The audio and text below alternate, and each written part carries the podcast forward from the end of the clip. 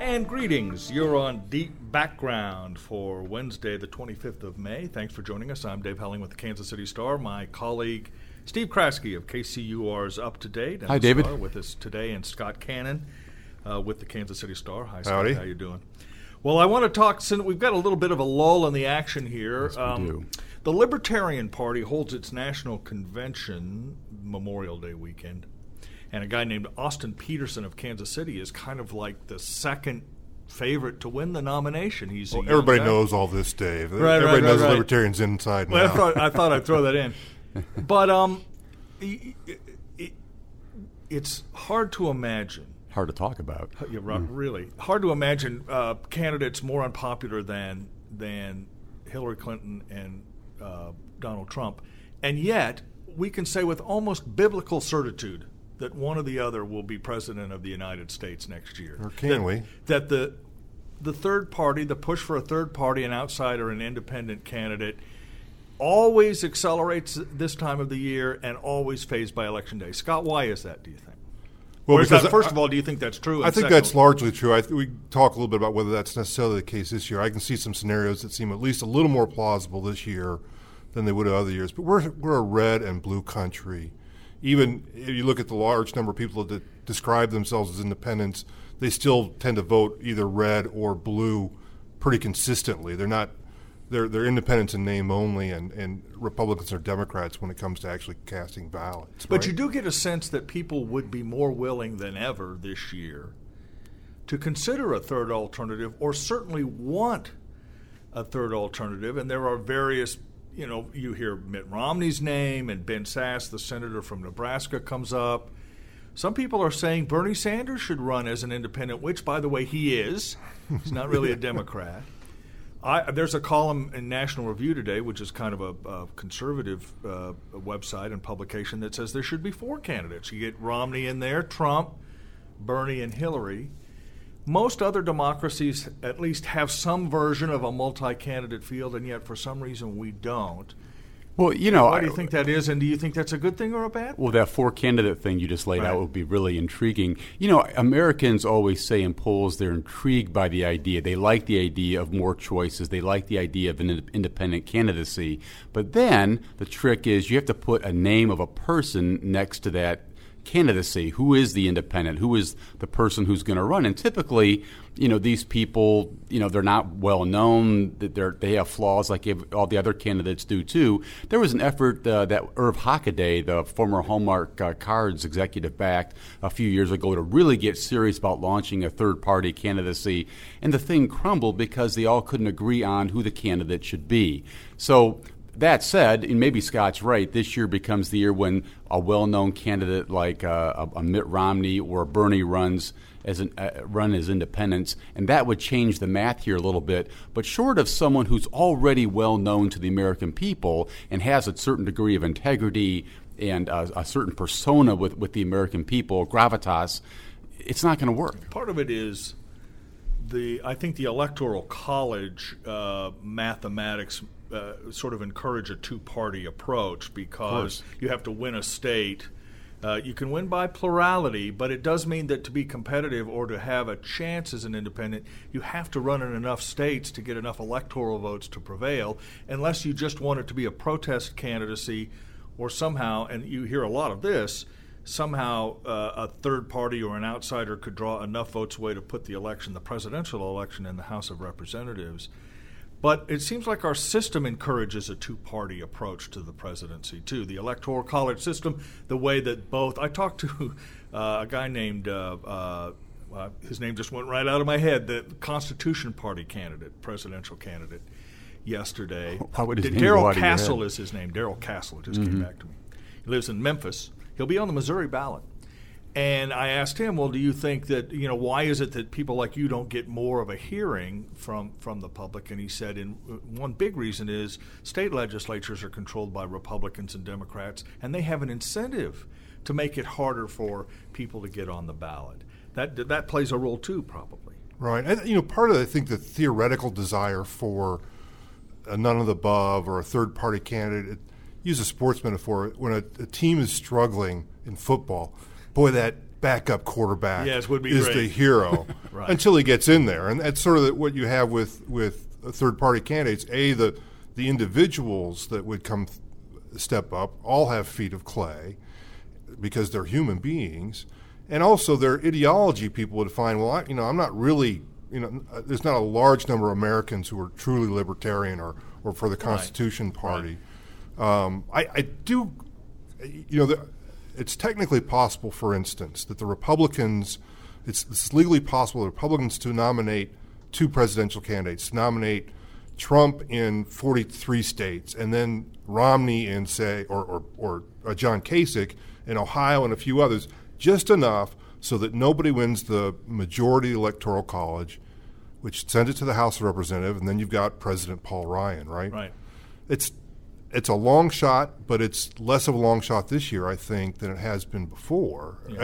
I, I, I don't know that I can't imagine the, the Republicans doing that, but you could see some third party taking advantage of that. Just running seriously in a couple, just enough states to stop somebody else from getting all the. You know, right here in our backyard of Kansas, we have one of the best independent candidacy laboratories in the country.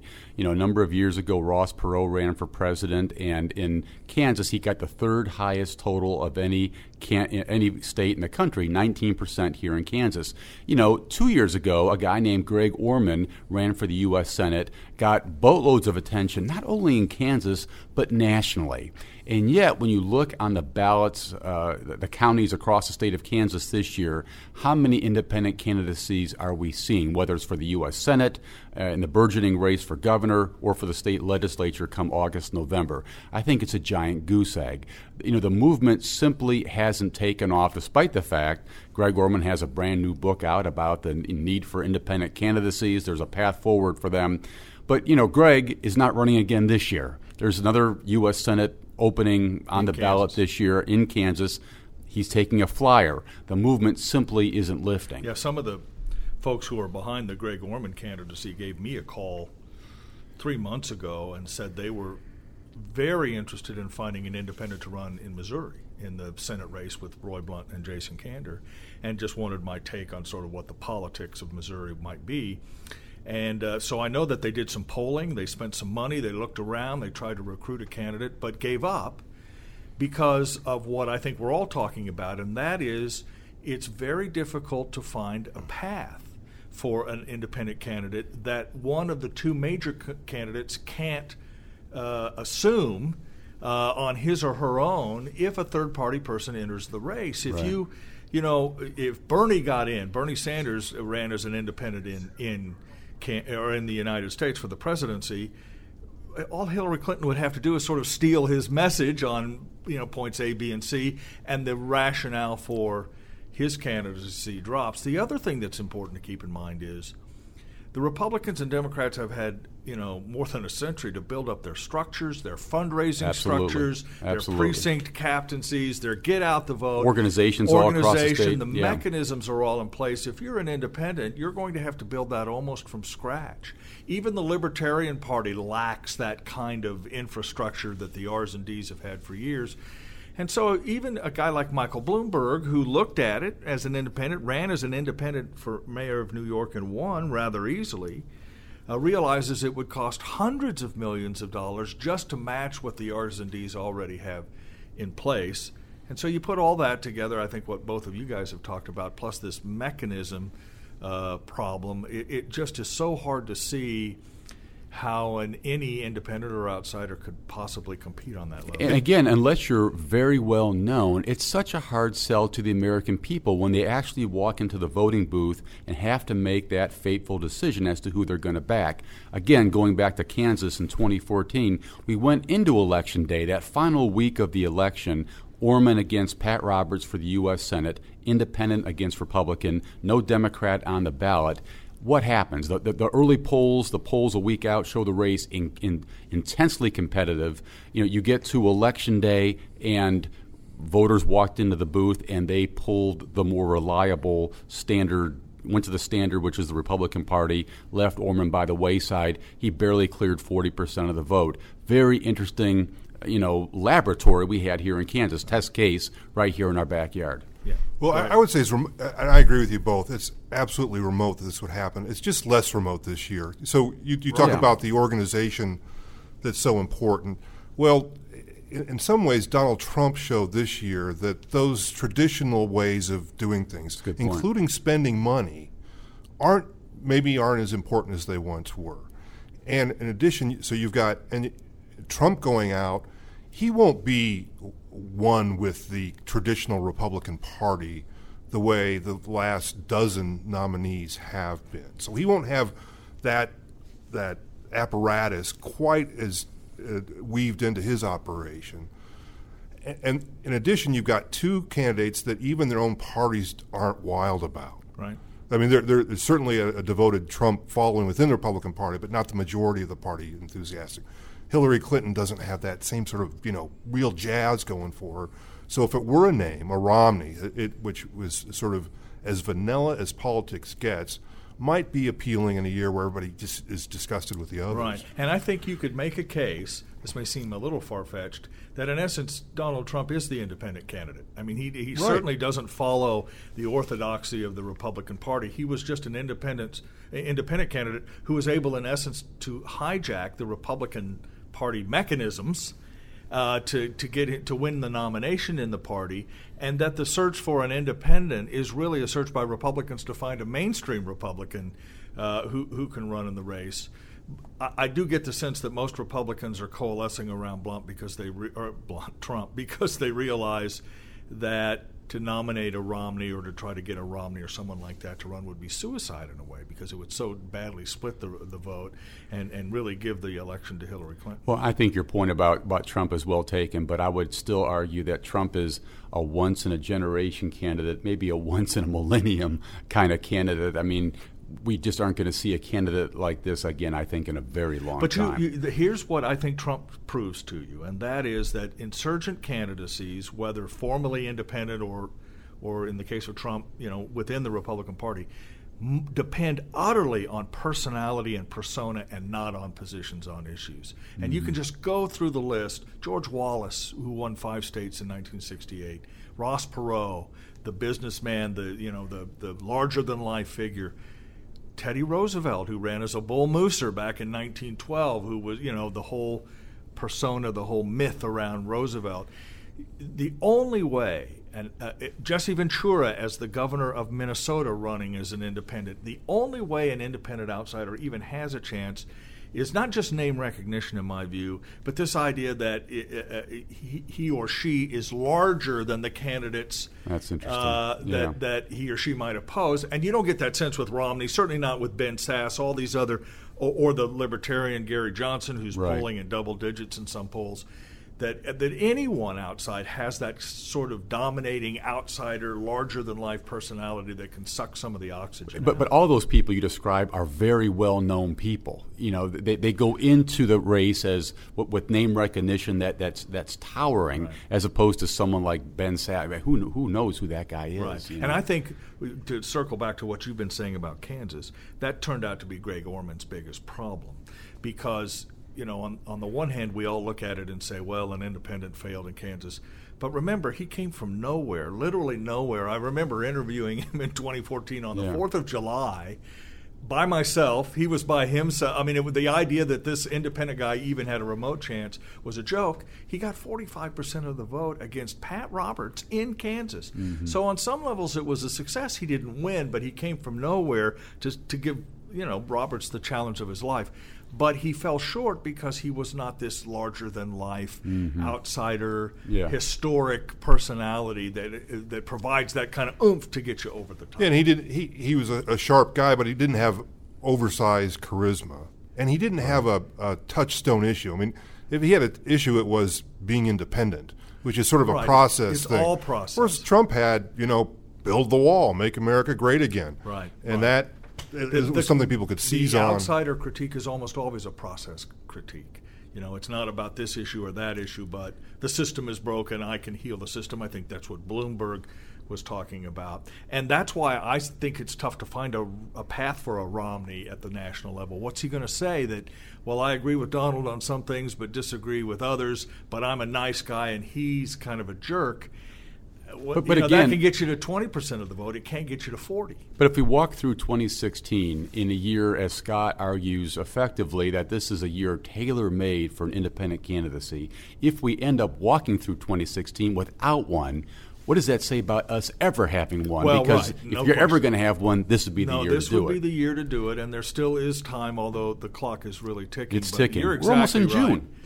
You're exactly right. If the, if the, if an independent can't uh, make a real significant run this year, you'd almost think it's almost impossible at the federal level going forward.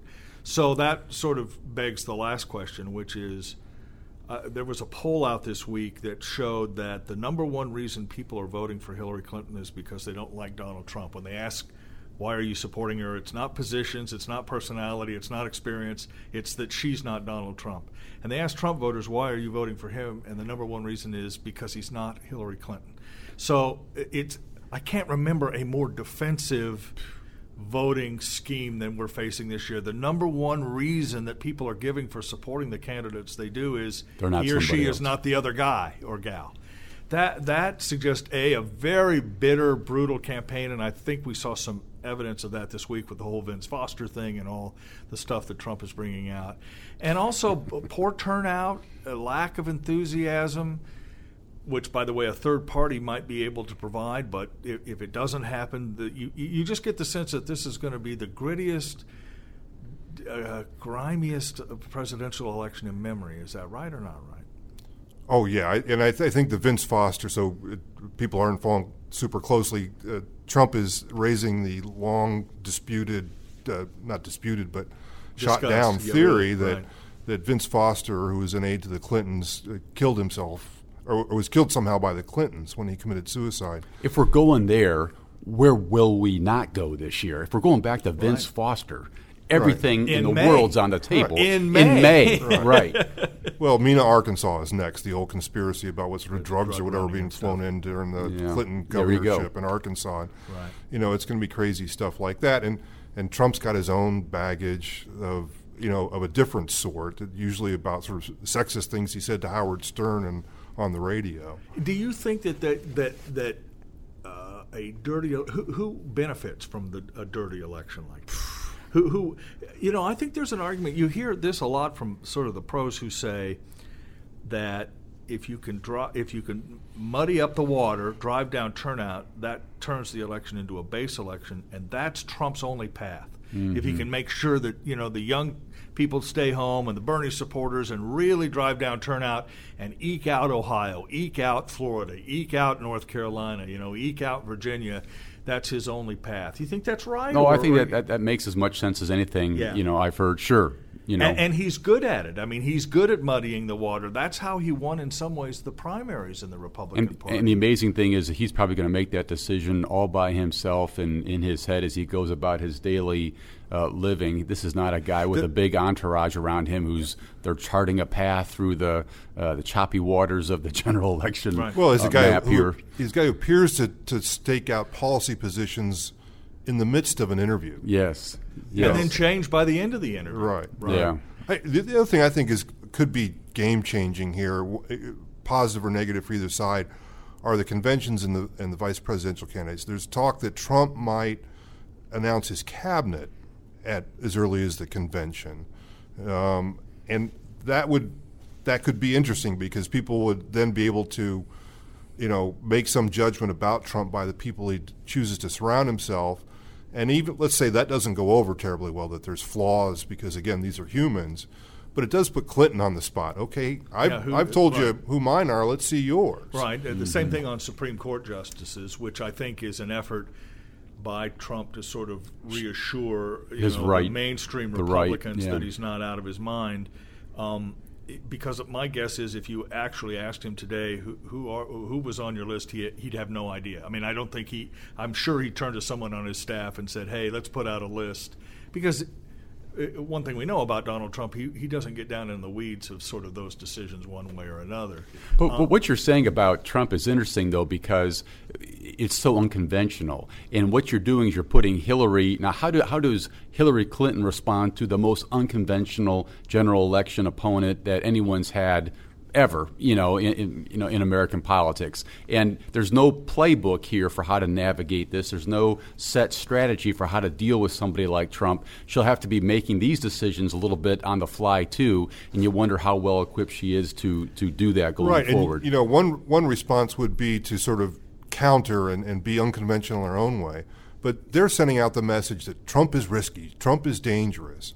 And so if she does this thing, which we all see as her great fault of being very super planned and stayed and, and stays conventional, maybe in a, a, perverse way that works to her advantage just because it makes her seem nice and steady and and not dangerous. Mm-hmm. makes I, him I seem think it's very clear to me that's the tactical decision they've made to date that she doesn't take him on on his terms. Now she may let surrogates do it, and maybe her vice presidential pick does that, but she has refused really to engage uh, Trump on, on Trump's level, which I think is interesting and risky in this sense. Donald Trump was brilliant for regardless of whether you think he his policy positions make any sense was brilliant during the primaries at making his opponents the issue almost every single day. Mm-hmm. We never taught and Donald Trump is clearly again no matter what you think of his positions the most flawed candidate in either party, just personally in his own background, and yet that never became an issue. It was Marco Rubio's, you know, uh, the way he participated in a debate, or whether he sweat too much, or he was little Marco, or Lyin' Ted, And or Jeb Kasich Bush, no is energy. crazy, or Jeb Bush, no. He, you know, Trump was just brilliant about turning the spotlight away from himself and focusing it on his opponents. And of course, he's trying that with Clinton Mm-hmm. too. And so it's interesting that her response is, "I'm not going to respond in kind and make him the issue." At least until now, that may be changing. I mean, it's the whole risky and. But, but Right, but boy, here's the difference in the, the general election. In the in the primary, all those guys were living sort of week to week for survival. So they were all of them were much more vulnerable to be picked off. Right. Right. A, a dip in the polls before even the the cau- first caucuses Right, happened problem, right. mattered. Well, if, she gets the nomination, you know, short of some indictment, she's there to the end. She's not falling out. So it'll be harder to, to take her out and take her down in that way. I'm, not, I'm not saying it won't be ineffective, but it won't be it, it won't be as easy as, as cut and paste the the primary approach Right, to the and she general. does have a couple of advantages in my view. First, a lot of this she's been through before. The whole Clinton thing has been litigated forever and ever, so it isn't as if there are new disclosures that we know about yet. There could be, but by and large, you know, when you're bringing up Vince Foster, you're really going, you know, back to the greatest hits album. And second, and this I, I want to phrase this correctly, when you when you attack, you know, I think when when Clinton ran for the Senate in New York, her opponent tried to get pretty aggressive with her, and there is a, a thing with a female candidate that makes that kind of aggression difficult or different. I, I'm not saying good or bad, but I do think you have to be a little more tact, uh, tactful or, or understanding of, of your your attempt. And and then the the, the final thing is. It's not as if she's got her own baggage, but most of the attacks have been against Bill. You know, Bill's not on the ballot. Now, whether people see it that way or not, I don't know. You know, we're But- sitting So it's more complicated, I think, than the primary. You're exactly right. Much more complicated for Trump to sort of get aggressive with her in a way that she's got aggressive with he, he got aggressive with Rubio or Cruz or the other. You know, we're sitting here talking about aggression and tactics and, and going on the offensive here and attacks and all these kinds of things. You know, it seems to me at the end of the day, we are talking about the presidency of the United States. And at some point here, both of these candidates are going to have to pivot to some extent and begin to tell the American people why they're worthy of a job. It has to be part of the equation here going forward. Hillary Clinton obviously has to sit and find a way to begin to address this lack of trust, lack of candor, you know, an enormously difficult task at this point with a woman whose name ID is at 100%. Everyone knows her. How can you begin to refine these character flaws, which are so outstanding and so uh, perfectly mimicked on Saturday Night Live and everywhere else. And Donald Trump's going to have to show the American people that, hey, I'm not a kamikaze pilot here. I, I'm a guy who can run this country. That has to be somewhere in the next few months. That that's got to be out there. And again, what a difficult task that is for Donald Trump to, at this point in the campaign, after all of this stuff that we're talking about today, to begin to say that, hey, I'm an adult too, and I can run this country in a responsible, mature way. I don't know how either candidate gets there, but it's going to be really well, interesting to watch that uh, take Scott place. mentioned the conventions and the Veep choice. There you go. As, as, inflection points, I would add a third, which is the debates, the presidential debates in the fall, which, again, there'll be a different type of debate than the primary debate with eight or nine people on the stage. Uh, it'll just be the two one of them, one. And, and, that, that may be a place where people will make their decisions. Unless we have an independent candidate. But, well, right, but he, so just to, to bring this, the conversation mm. full circle, you know, the other thing that's true, Steve, is the American people ha- have some decisions to make too. I Absolutely. mean, you know, the, the candidates have to make their cases. Uh, you know, the two major party candidates, but at some point, the the voter is going to have to say, who, you know, who do I want to, uh, you know, run the executive branch for the next four years? And at that point, a third party, an independent, arguably becomes a distraction and, and, and wasted effort because we can agree that whoever that third party person would be probably won't be elected president. And so, you know, you could make a case that for the, all the Mitt Romneys and the and the uh, Ben Sasses and the Bernie Sanders who might get in, ultimately the public's going to have to decide which of these two major party candidates they're going to vote for. And that's a good way to end this discussion. Podcast. Yes, yeah. Okay, thanks, Scott Cannon from the Kansas City Star, Steve Kraske from KCUR's Up to Date and the Star. A reminder to all our good friends who have listened to us faithfully over the last couple of weeks that we appreciate reviews on iTunes. Subscribe to the podcast, email us.